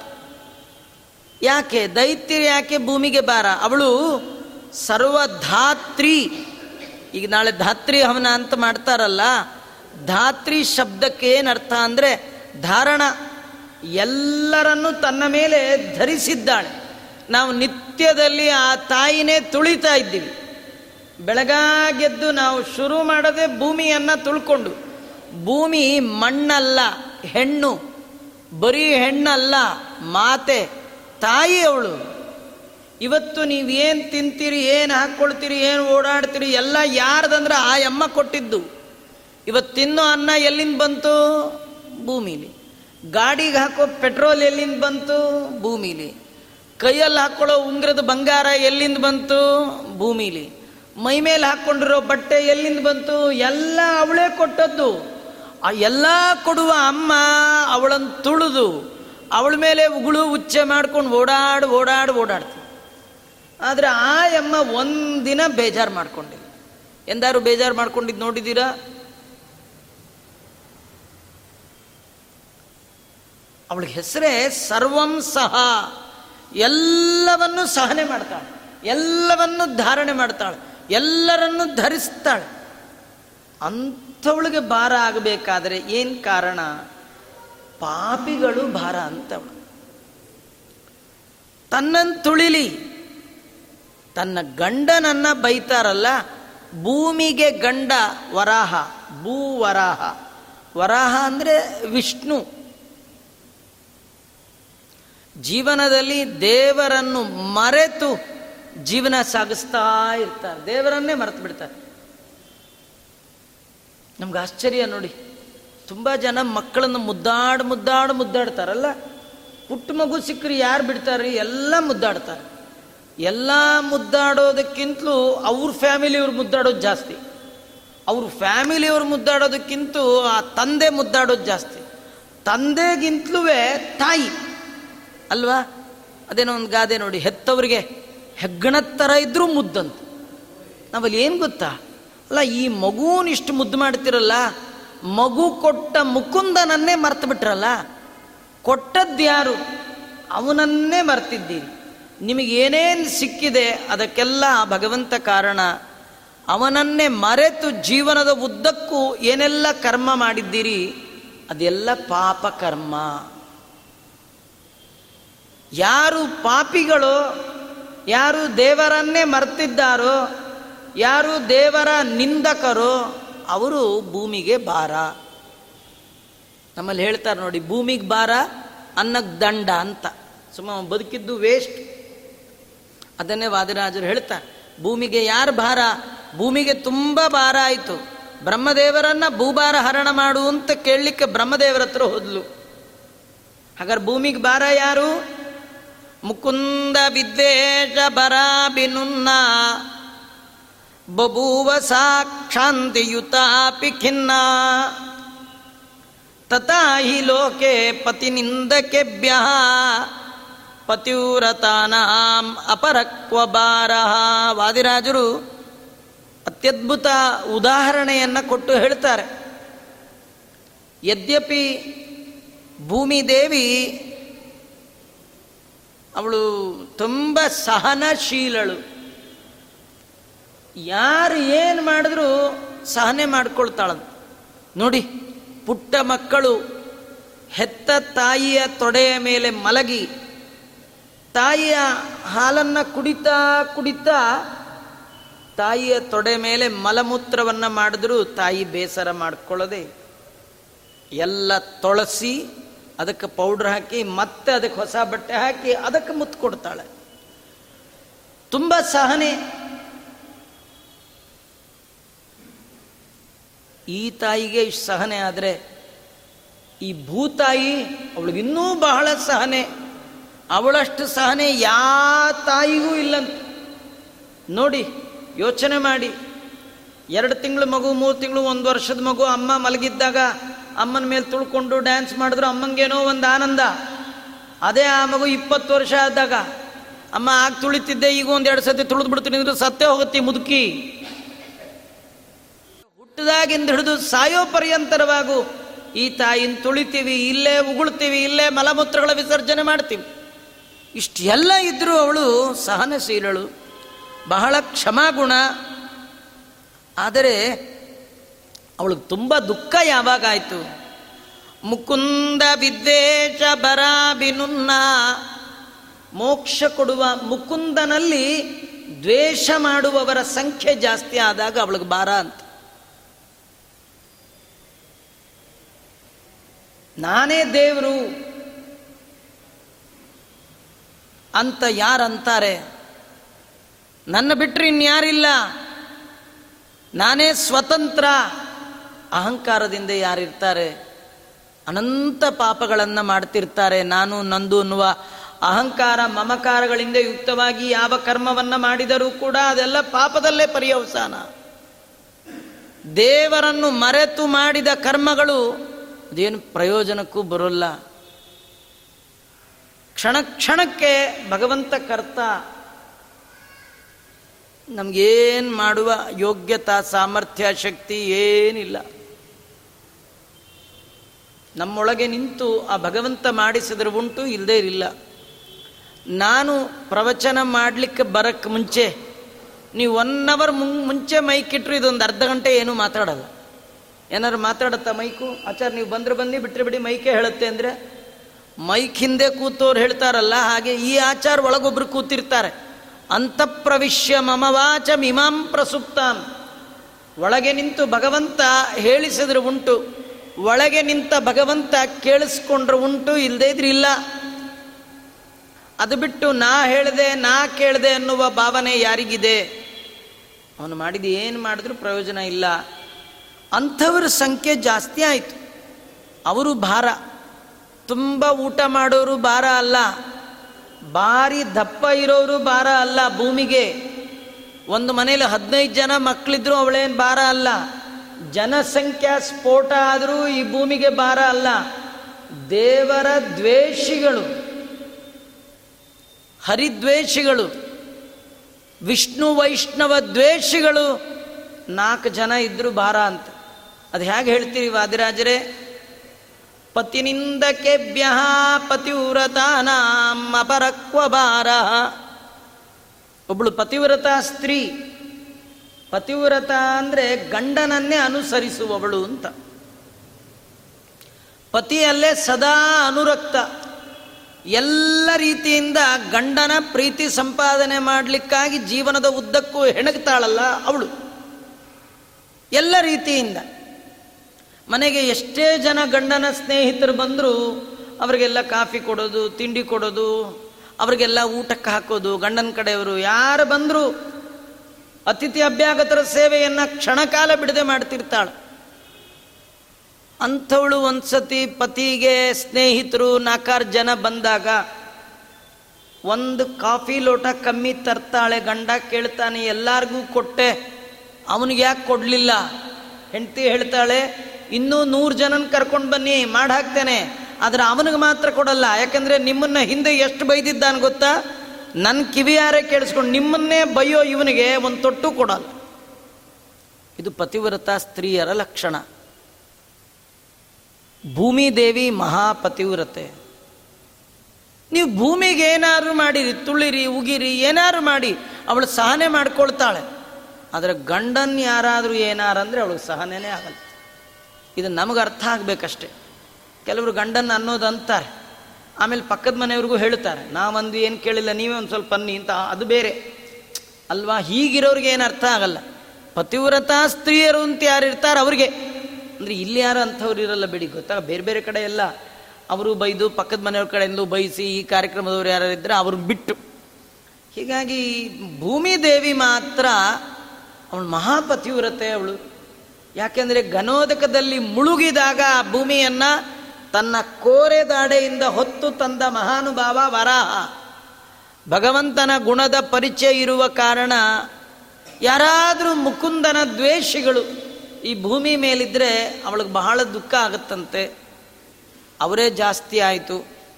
ವಸುದೆಯೊಳಗಿನ್ನೂ ಅಸುರ ಜನರೇ ಬಹಳ ಅಳವಲ್ಲ ಕಲಿಯಬಾದೆ. ಆಗ ದೈತ್ಯರು ಜಾಸ್ತಿ ಆದರು. ಅರ್ಥಾತ್ ಕಂಸ ತೃಣಾಭರ್ತ ವತ್ಸಾಸುರ, ಬಕಾಸುರ, ಖರಾಸುರ, ಏನು ಒಬ್ಬರ ಒಬ್ಬರ ಸಾವಿರಾರು ಜನ ದೈತ್ಯರಾಗಿದ್ದಾರೆ. ಎಲ್ಲ ಭಗವದ್ವೇಷಿಗಳು, ಹರಿವಾಯು ದ್ವೇಷಿಗಳು, ವಿಷ್ಣು ವೈಷ್ಣವ ದ್ವೇಷಿಗಳು, ಇಂಥವರಿಗೆ ನನ್ನ ಈ ಭೂಮಿಯಲ್ಲಿ ಜಾಗ ಇಲ್ಲ ಅಂತ ತಿಳಿಸ್ಲಿಕ್ಕೇನೋ ಎಂಬಂತೆ ಭೂಮಿ ಭಾರ ಹೊಂದಿದವಳಾಗಿ ಈ ಭೂಭಾರ ಹರಣೆ ಮಾಡು ಅಂತ ಕೇಳಲಿಕ್ಕೆ ಹೋಗಿದ್ದಾಳೆ. ಹೋಗುವಾಗ ಭೂಮಿ ದೇವಿ ಗೋರೂಪವನ್ನು ಧಾರಣೆ ಮಾಡ್ಕೊಂಡು ಹೋದ್ಲಂತ. ಯಾಕೆ? ಗೋರೂಪ ಯಾಕೆ? ವರ್ಜಿನಲ್ ರೂಪದಲ್ಲೇ ಹೋಗಬಹುದಿತ್ತಲ್ಲ. ಹೆಂಡತಿ ಥರನೇ ಹೋಗಿದ್ರೆ ನಾರಾಯಣ ಹೆಲ್ಪ್ ಮಾಡ್ತಿರ್ಲಿಲ್ವಾ? ಆ ಗೋರೂಪದಲ್ಲಿ ಯಾಕೆ ಹೋದ?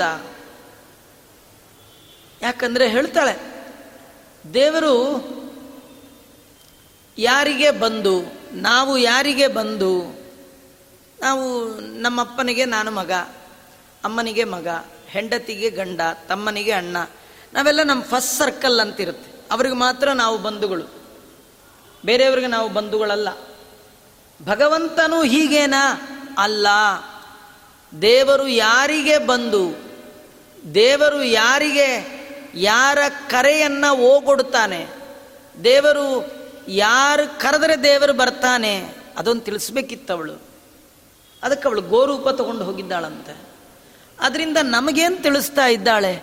ನಿಶಮ್ಯ ಗೋಬ್ರಾಹ್ಮಣ ಮುಖ್ಯ ಬಂಧುಂ ಧ್ರುವಂ ಮುಕುಂದಂ ಶರಣಂ ವ್ರಜಂತಿ. ಬಭೂವ ಗೋರೂಪದರಾದರ ಸಾ ತಮರ್ಥ ಬಾರಾಪಹರಂಚ ದೀನಾ.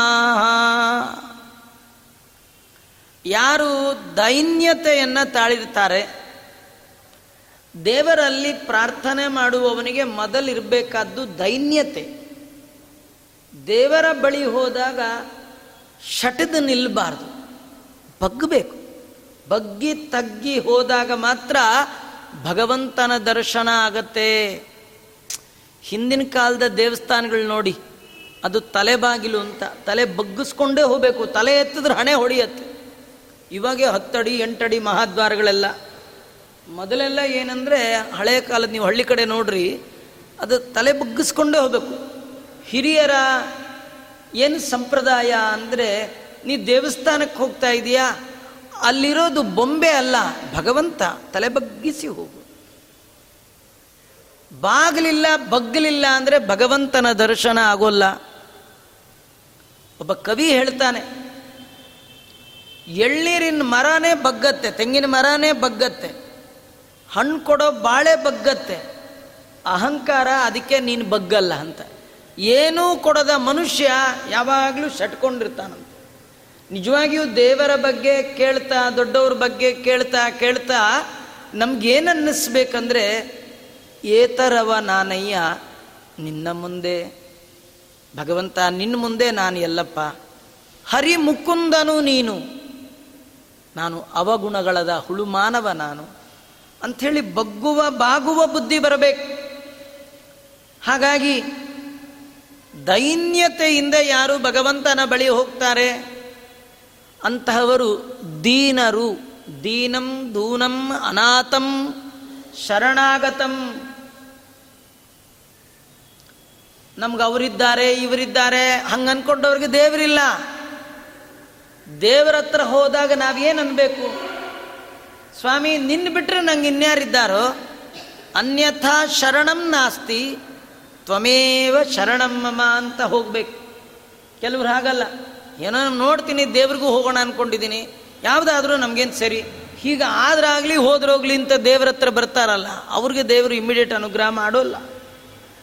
ನಿನ್ನ ಹೊರೆತು ಪೊರೆವವರ ನಾನರಿಯೇ ಹರಿಯೇ ಅಂತ ಆಗಬೇಕು ಗಜೇಂದ್ರ, ದೇವರಿಗೆ ಕಮಲ ಅರ್ಪಣೆ ಮಾಡುವ ಮುನ್ನ ಅವನ ಎಲ್ಲ ಬಂಧುಗಳು ಅವನನ್ನು ನೀರಿನ ಮೇಲೆ ತೆಗಿಬೇಕು ಅಂತ ತುಂಬ ಪ್ರಯತ್ನ ಮಾಡಿದ್ರು. ಕಡೆಗೆ ಅವನಿಗೆ ಅನ್ನಿಸ್ತು, ಇವ್ರು ಯಾರು ಏನೂ ಮಾಡ್ಲಿಕ್ಕಾಗಲ್ಲ. ಇದು ಅವನ ಕತೆ ಅಲ್ಲ ನಮ್ಮ ಕತೆ. ನಾವು ಅಂದ್ಕೊಂಡಿದ್ದೀವಿ ನನಗೆ ನಮ್ಮ ಅಪ್ಪ ಇದ್ದಾನೆ ಬೇಕಾಷ್ಟು ಆಸ್ತಿ ಮಾಡಿದ್ದಾನೆ ನನಗೆ ನಮ್ಮ ಯಜಮಾನ್ ಅಯ್ಯೋ ನನಗೆ ನಮ್ಮ ಮಕ್ಕಳಿದ್ದಾರೆ ಅವರಿದ್ದಾರೆ, ಇವರಿದ್ದಾರೆ. ಅಲ್ಲ, ದೇವರಿದ್ದಾನೆ ಅನ್ನೋದು ಮರ್ತೇ ಬಿಟ್ರಲ್ಲ? ಆರು ಸಂಗಡ ಬಾಹೋರಿಲ್ಲ. ನಾರಾಯಣ ನಿನ್ನ ನಾಮ. ನಮಗೆ ಕಡೇ ತನಕ ನಮ್ಮ ಜೊತೆಗಿರೋದು ಅಂದರೆ ದೇವರ ನಾಮ, ದೇವರು ಮಾತ್ರ. ಹಾಗಾದರೆ ನಾವು ನಿಜವಾಗಿಯೂ ಅನಾಥರು. ನೋಡಲಿಕ್ಕೆಲ್ಲ ಇದ್ದಾರೆ, ಆದರೆ ನಮ್ಮ ಜೊತೆ ಬರೋರು ಯಾರಿಲ್ಲ? ಯಾರ್ಯಾರು ಇದ್ದಾರ? ಯಾಕ್ರಿ ನಾವಿದ್ದೀವಿ ನಿಮ್ಗೆ ಯಾಕ್ರಿ ನಾವಿದ್ದೀವಿ ಅಂತಿರ್ತಾರೆ. ಆದರೆ ಅವರೆಲ್ಲ ಎಲ್ಲಿವರೆಗೂ? ಅನುವು ತಪ್ಪಿದ ಬಳಿಕ ಆವನೆಂಟನ ಕಾಣೆ. ಒಳಗೆ ಪ್ರಾಣದೇವರಿರೋ ತನಕ ಮಾತ್ರ ನಾವಿದ್ದೀವಿ ನಾವಿದ್ದೀವಿ ಅಂತಾರೆ. ನಾವಿದ್ದೀವಿ ಅಂದರೆ ನಾವಿರ್ತೀವಿ. ನಿಮ್ಮ ಪಾಡಿ ನೀವು ಹೋಗಿ ಅಂತ ಅರ್ಥವೇ ವಿನಃ ನಿಮ್ಮ ಜೊತೆಗೆ ನಾವು ಬರ್ತೀವಿ ಅಂತ ಅರ್ಥ ಅಲ್ಲ. ತುಂಬ ಜನ ಕಷ್ಟದಲ್ಲಿದ್ದಾಗ ಯಾರಾದರೂ ಹತ್ರ ಬಂದು ನೀವು ಯಾಕೆ ಯೋಚನೆ ಮಾಡ್ತೀರಿ? ನಾವಿದ್ದೀವಿ ಅಂತ. ಇವನೇನು ಅನ್ಕೊಂಡ್ಬಿಡ್ತಾನೆ ನನ್ನ ಕಷ್ಟಕ್ಕಿದ್ದಾನೆ ಅಂತ ಇರಲ್ಲ. ಅವನ ಪಾಡಿಗೆ ಅವನು ಅವನ ಮನೇಲಿರ್ತಾನೆ ಇವನ ಕಷ್ಟ ಇವನು ಅನುಭವಿಸ್ಬೇಕು. ನಿಜವಾಗಿಯೂ ನಮಗೆ ಯಾರಿಲ್ಲ. ಬರುವಾಗೂ ನಾವೊಬ್ಬರೇ ಬರ್ತೀವಿ. ಹೋಗುವಾಗಲೂ ನಾವೊಬ್ಬರೇ ಹೋಗ್ತೀವಿ. ಮಧ್ಯದಲ್ಲಿ ಸಿಗೋರೆಲ್ಲ ಬಸ್ ಸ್ಟಾಪಲ್ಲಿ ಪ್ಯಾಸೆಂಜರ್ ಸಿಕ್ಕ ಹಾಗೆ. ಯಾರು ಪರ್ಮನೆಂಟ್ ಅಲ್ಲ. ನಮ್ಮ ನಮ್ಮ ಸ್ಟಾಪ್ ಬಂದಾಗ ನಾವು ಅವ್ರಿವ್ರಿಗೆ ಬಾಯಿ ಕೂಡ ಹೇಳದೆ ಇಳಿದು ಹೋಗ್ಬಿಡ್ತೀವಿ. ಯಾಕಂದ್ರೆ ಬಾಯ್ ಬಾಯ್ ಹಾಯ್ ಹಾಯ್ ಮಾಡ್ಕೊಂಡು ಬಸ್ ಹೋಗ್ಬಿಟ್ರೆ ಕಟ್ಟ. ಇಳಿದು ಹೋಗ್ಬಿಡ್ತೀವಲ್ಲ? ಹಾಗೆ ಕಟ್ಲೆ ತುಂಬಿದ ಮೇಲೆ ಕ್ಷಣ ಮಾತ್ರ ಇರಲಿಲ್ಲ. ಅಷ್ಟರೊಳು ಭಗವಂತನ ಮುಂದೆ ಹೋದಾಗ ನಾನು ದೀನನಾಗಿದ್ದೇನೆ. ದೈನ್ಯತೆಯಿಂದಿದ್ದೇನೆ. ಸ್ವಾಮಿ, ಸಂಸಾರದಲ್ಲಿ ತುಂಬ ಕಷ್ಟ ಕೋಟಲೆಗಳನ್ನು ಅನುಭವಿಸಿಬಿಟ್ಟಿದ್ದೀನಿ. ತುಂಬ ತಗ್ಗಿ ಹೋಗಿದ್ದೇನೆ. ಇನ್ನು ನನ್ನ ಕೈಲಿ ತಗ್ಲಿಕ್ಕೆ ಸಾಧ್ಯ ಇಲ್ಲ. ಈಗ ತಗ್ಗೋದಲ್ಲ ಬಿದ್ದೋಗ್ಬಿಡ್ತೀನಿ. ಬೀಳುವ ಬದಲು ನನಗೆ ಬಾಳನ್ನು ಕೊಡು. ನೀನು ನನ್ನ ಕೈ ಹಿಡಿ. ಯಾರೂ ನನ್ನ ಕೈ ಹಿಡಿಲಿಕ್ಕೆ ಸಾಧ್ಯ ಇಲ್ಲ. ಯಾಕಂದರೆ ನಾನು ಅನಾಥನಾಗಿದ್ದೇನೆ. ಅದನ್ನೇ ಹಾಗೆ ಹೇಳಬೇಕಂತೆ ಭಗವಂತನ ಬುದ್ಧಿ. ದೈನ್ಯತೆಯನ್ನ ಯಾರು ತಾಳ್ತಾರೆ, ಯಾರು ಆರ್ತರಾಗಿ ಹೋಗ್ತಾ ಇದ್ದಾರೆ, ಅವರ ಭಾರವನ್ನು ಭಗವಂತ ಅಪಹಾರ ಮಾಡ್ತಾನೆ. ತಮಾರ್ಥ ಭಾರಾಪಹರಂಚ ದೀನಾ. ಭಾರ ಅಪಹಾರ. ಭಾರವನ್ನು ಅಪಹರಿಸ್ತಾನ. ಇದು ಆ ಭೂದೇವಿ ನಮಗೆಲ್ಲ ಹೇಳ್ತಾ ಇದ್ದಾಳೆ. ಇವತ್ತು ನಮಗೆಲ್ಲ ಭಾರ ಇದೆ ರೀ. ಕೆಲವರು ನೋಡಿ, ಯಾಕೆ ಪುರಾಣಕ್ಕೆ ಬರಲಿಲ್ಲ? ಅಯ್ಯೋ ಸಂಸಾರದ ಭಾರ ಅಂತ. ಹಾಂ, ಇದು ಎಲ್ಲರಿಗೂ ಇರೋದೇ. ಯಾರಿಗಿಲ್ಲ ಸಂಸಾರದ ಭಾರ? ಸಂಸಾರದ ಭಾರ ಅಂದರೆ ಹೆಂಡತಿ ಮಕ್ಕಳು ಮನೆ ಇವ್ಯಾವ ಭಾರ ಅಲ್ಲ. ತುಂಬ ಜನ ಅದು ತಪ್ಪು ತಪ್ಪು ತಿಳ್ಕೊಂಡಿದ್ದಾರೆ. ಸಂಸಾರ ಅಂದರೆ ಹೆಂಡತಿ ಮಕ್ಕಳು ಅಂತ. ಇಲ್ಲ. ಹೆಂಡತಿಯನ್ನು ನಿಮ್ಮ ಮೇಲೆ ಕೂತಿದ್ದಾರ ಭಾರ ಆಗಲಿಕ್ಕೆ. ಮಕ್ಕಳೇ ನಿಮ್ಮ ಮೇಲೆ ಕೂತಿದ್ದಾರ ಅಂತ ಭಾರ ಅಂದ್ರೆ ಏನು? ಏನು ಗೊತ್ತಾ? ಹುಟ್ಟಿದ್ರಲ್ಲ, ಅದೇ ಭಾರ. ಸಾಯ್ತೀವಲ್ಲ, ಅದೇ ಭಾರ. ಹುಟ್ಟು ಸಾವೇ ದೊಡ್ಡ ಭಾರ. ಯಾರಿಗೆ ಹುಟ್ಟಿಲ್ಲ, ಅವ್ರಿಗೆ ಯಾವ ಭಾರವೂ ಇಲ್ಲ. ಯಾರು ಹುಟ್ಟಿದ್ದಾರೆ, ಅವ್ರಿಗೆಲ್ಲ ಭಾರ.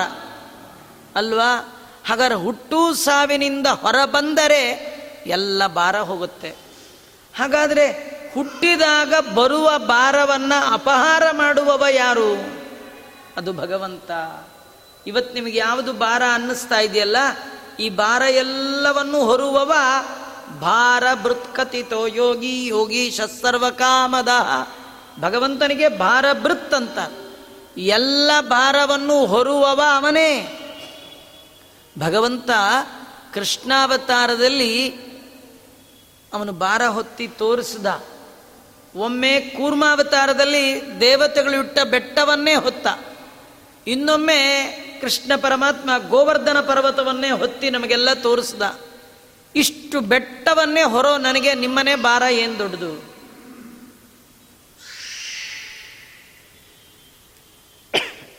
ನಮಗೇನು ಈ ಭಾರ ದೊಡ್ಡದಲ್ಲ ಅಂತಾನೆ ಭಗವಂತ. ಆದರೆ ನಾವು ನಮ್ಮ ಭಾರವನ್ನು ನಾವೇ ಹೊರ್ತೀವಿ ಅಂತ ತಪ್ಪು ತಿಳುವಳಿಕೆ ಇರುವ ಕಾರಣ ಈ ದುಃಖ ಎಲ್ಲ ಆಗ್ತಾ ಇದೆ. ತಮಾರ್ಥ ಬಾರಾಪ ಹರಂಚ ದೀನ. ಯಾರು ಭಗವಂತನ ಬಳಿ ಹೋಗಿ, ಸ್ವಾಮಿ, ನಂಗೆ ತುಂಬ ಭಾರ ಆಗಿದೆ ಅಂತ ದೀನರಾಗಿ ಹೋಗಬೇಕು, ಆರ್ತರಾಗಿ ಹೋಗಬೇಕು. ನಿನ್ನ ಬಿಟ್ಟರೆ ನಿಲ್ಲ ಸ್ವಾಮಿ. ಅಲ್ಲ, ಯಾರೂ ಭಾರ ಹೊರೋರಿಲ್ಲ. ನಿನ್ನ ಹಾಗೆ ಹೊರುವವರು ಯಾರೂ ಇಲ್ಲ ಅಂತ. ನಿನ್ನಾಗಿ ಭಾರ ಹೊರೋರಿಲ್ಲ. ಅಲ್ಲ, ಭಾರ ಹೊರೋರು ಇಲ್ಲೇ ಇಲ್ಲ ಅಂತ ಅಲ್ಲ, ಎಷ್ಟೋ ಜನ ಭಾರ ಹೊರ್ತಾರ್ರಿ. ಈ ನಾವು ಮದುವೆ ಮನೆಗೆ ಹೋದಾಗ ಗಂಡಿನ ಕಡೆಯವರು ಹೋಗಿ ಹೋದರೆ ಹೆಣ್ಣಿನ ಕಡೆಯವ್ರು ಬಂದು ನಮ್ಮ ಕೈಲಿ ಎಂಥ ದೊಡ್ಡ ಸೂಟ್ ಕೇಸ್ ಇದ್ರೂ ತೊಗೊಂಡೋಗ್ಬಿಡ್ತಾರೆ. ಆದರೆ ಎಷ್ಟೊತ್ತು ತನಕ ಮಾಂಗಲ್ಯ ಧಾರಣೆ ಮಾಡೋ ತನಕ ಆಮೇಲೆ ಯಾರು ಹೊತ್ಕೊಳ್ಳೋದು? ಇನ್ನು ಕೆಲವರು ಇರ್ತಾರೆ, ತಂದೆ ತಾಯಿಗಳು, ಅವ್ರ ಮಕ್ಕಳ ಭಾರ ಹೊರ್ತಾರೆ. ಎಷ್ಟು ದಿವಸ ಅವೇನು ಎರಡು ವರ್ಷ, ಮೂರು ವರ್ಷ ಹೊತ್ಕೊಂಡಿರ್ತಾರೆ. ಆಮೇಲೆ, ಅಮ್ಮ, ಬೇಜಾರಾಗಿದೆ, ನೀನೇ ಎತ್ಕೊಂತ ಇಪ್ಪತ್ತು ವರ್ಷದ ಹುಡುಗ. ಅಮ್ಮನ ಕೇಳಿದ್ರೆ ಎಂಬತ್ತು ವರ್ಷದ ಅಜ್ಜಿ ಏನು ಎತ್ಕೊಳ್ತಾಳೆ? ಯಾರು ಯಾರು ಭಾರ ಹೊರೋರಿಲ್ಲ ಸರ್ವಕಾಲಕ್ಕೂ ನಮ್ಮ ಭಾರ ಹೊತ್ತವ. ಅದು ಭಗವಂತ ಮಾತ್ರ. ಅದನ್ನು ತಿಳ್ಕೊಂಡು ಅವನ ಬಳಿ ಹೋಗಿ ಆರ್ತರಾಗಿ ಯಾರು ಹೋಗ್ತಾರೆ ಅವರ ಭಾರವನ್ನು ಅಪಹಾರ ಮಾಡ್ತಾನೆ. ಭಗವಂತ ಇಬ್ಬರ ಭಾರವನ್ನು ಅಪಹಾರ ಮಾಡಲಿಕ್ಕೆ ಮೊದಲು ಬರ್ತಾನಂತೆ. ಯಾರ್ದು? ನಿಶಮ್ಯ ಗೋ ಬ್ರಾಹ್ಮಣ ಮುಖ್ಯ ಬಂಧು ಭಗವಂತ ಗೋವು ಮತ್ತೆ ಬ್ರಾಹ್ಮಣರಿಗೆ ಮುಖ್ಯ ಬಂಧು ಅಂತ. ಇದನ್ನು ನಾವು ತಿಳ್ಕೊಳ್ಬೇಕು. ಬ್ರಾಹ್ಮಣನಾದವ ನನಗೆ ಯಾರು ಬಂಧು? ಅನಿಮಿತ್ತ ಬಂಧು ಗೋಪಾಲ ವಿಠಲ ಭಗವಂತನೇ ನಮಗೆ ನಿಜವಾದ ಬಂಧು. ಮಿಕ್ಕವರೆಲ್ಲ ಬಂದ್ ಬಂದ್ ಕೂತ್ಕೋತಿರ್ತಾರಷ್ಟೇ ಬರೋ ಟೈಮಿಗೆ ಸಿಗಲ್ಲ. ಬೇಡ ಟೈಮಿಗೆ ನಮ್ಮನ್ನು ಬಿಡೋಲ್ಲ. ಯಾವ ಟೈಮಿಗೆ ಬೇಡವೋ ಆ ಟೈಮಿಗೆ ಬರ್ತಾರೆ. ನಿಜವಾಗಿ ಹೆಲ್ಪ್ ಬೇಕು. ಆ ಟೈಮಲ್ಲಿ ಒಬ್ಬನಿರಲ್ಲ ನೋಡಿ, ನಮಗೊಂದು ಸ್ವಲ್ಪ ಹುಷಾರಿಲ್ಲ ಅಂತ ಗೊತ್ತಾಗಲಿ, ನಮ್ಮ ಹತ್ತಿರದವರೆಲ್ಲ ಸ್ವಲ್ಪ ಸ್ವಲ್ಪ ಸ್ವಲ್ಪ ಸ್ವಲ್ಪ ದೂರ ಹೋಗ್ಬಿಡ್ತಾರೆ. ಸುಮ್ಮನೆ ಇದ್ರೆ ಇನ್ನು ಆಸ್ಪತ್ರೆಗೆ ಹೋಗು ಅಂತಾರೆ ಇನ್ನು ದುಡ್ಡು ಅಂತಾರೆ, ಇನ್ಫ್ಲೂಯೆನ್ಸ್ ಕೇಳ್ತಾರೆ. ಇವ್ಯಾವ ಬೇಡ ಬೇಡ ಅಂತ ದೂರ ಹೊರಟೋಗ್ತಿರ್ತಾರೆ. ನಿಜವಾಗಿ ಬಂಧು ಅಂದ್ರೆ ಯಾರು? ಅದು ಭಗವಂತ ಮಾತ್ರ. ಅದನ್ನು ಬ್ರಾಹ್ಮಣನಾದವ ತಾನು ವಿದ್ಯೆಯಿಂದ, ಜ್ಞಾನದಿಂದ ಭಗವಂತನನ್ನ ಬಂಧು ಅಂತ ತಿಳ್ಕೊಳ್ಬೇಕು. ಬ್ರಾಹ್ಮಣನಾದವನಿಗೆ, ಅಂದರೆ ಬ್ರಾಹ್ಮಣ ಅಂದರೆ ಜಾತಿ ಅಂತ ಅರ್ಥ ಅಲ್ಲ. ಭಗವಂತನನ್ನ ಜೀವನದಲ್ಲಿ ಹುಡುಕುವವ. ಇಡೀ ಜೀವನದ ಉದ್ದಕ್ಕೂ ದೇವರನ್ನು ನೋಡಲಿಲ್ಲ ದೇವರನ್ನು ನೋಡಲಿಲ್ಲ ಅಂತ ಯಾರು ಪರಿತಪಿಸ್ತಾ ಇರ್ತಾನೆ ಅದಕ್ಕಾಗಿ ಜೀವನದ ಉದ್ದಕ್ಕೆ ಟ್ರೈ ಮಾಡ್ತಿರ್ತಾನೆ ಅವನ್ನೇ ಬ್ರಾಹ್ಮಣ ಅಂತ ಕರೆಯೋದು. ಅವನಿಗೆ ಮುಖ್ಯವಾದ ಬಂಧು ಯಾರಂದ್ರೆ ಭಗವಂತ. ಗೋ ಬ್ರಾಹ್ಮಣ ಹಿತಾಯಚ. ಕೃಷ್ಣನ ಅವತಾರ ನಮೋ ಬ್ರಹ್ಮಣ್ಯ ದೇವಾಯ ಗೋ ಬ್ರಾಹ್ಮಣ ಹಿತಾಯಚ. ಜಗದ್ಹಿತಾಯ ಕೃಷ್ಣಾಯ. ಗೋವಿಂದಾಯ ನಮೋ ನಮಃ. ಹಾಗಾಗಿ ಬ್ರಾಹ್ಮಣರು ಗೋವುಗಳಿಗೆ ಭಗವಂತ ಮುಖ್ಯ ಬಂಧು. ಹೆಂಡತಿ ಕರೆದ್ರೆ ಭಗವಂತ ಬರೋ ಡೌಟ್ ಆದರೆ ಬ್ರಾಹ್ಮಣರು ಕರೆದ್ರೆ ಬಂದೇ ಬಿಡ್ತಾನಂತೆ. ಗೋವುಗಳು ಕರೆದ್ರೆ ಬಂದೇ ಬಿಡ್ತಾನಂತೆ. ಯಾಕಂದ್ರೆ ಭಗವಂತ ಗೋವು ಮತ್ತೆ ಬ್ರಾಹ್ಮಣರಿಗೆ ಮುಖ್ಯ ಬಂಧು ಅಂತ ತೋರಿಸ್ಲಿಕ್ಕೆ ಅವಳು ಗೋ ರೂಪವನ್ನು ಹಾಕ್ಕೊಂಡು ಹೋಗಿದ್ದಾಳಂತೆ. ಇದರಿಂದ ನಮಗೊಂದು ಕಥೆ ಇದೆ ರೀ. ನೀವು ಪ್ರತಿ ಕಥೆ ಕೇಳುವಾಗ ನಮಗೇನು ಸಂಬಂಧಪಟ್ಟದ್ದು ಇದೇನೋ ಹಳೆ ಕತೆ ಗೋ ರೂಪದಲ್ಲಿ ಭೂಮಿ ದೇವಿ ಹೋದ್ಲು, ದೇವರ ಅನುಗ್ರಹ ಮಾಡ್ದ, ಅಷ್ಟೇ ತಿಳ್ಕೊಳ್ಬಾರ್ದು.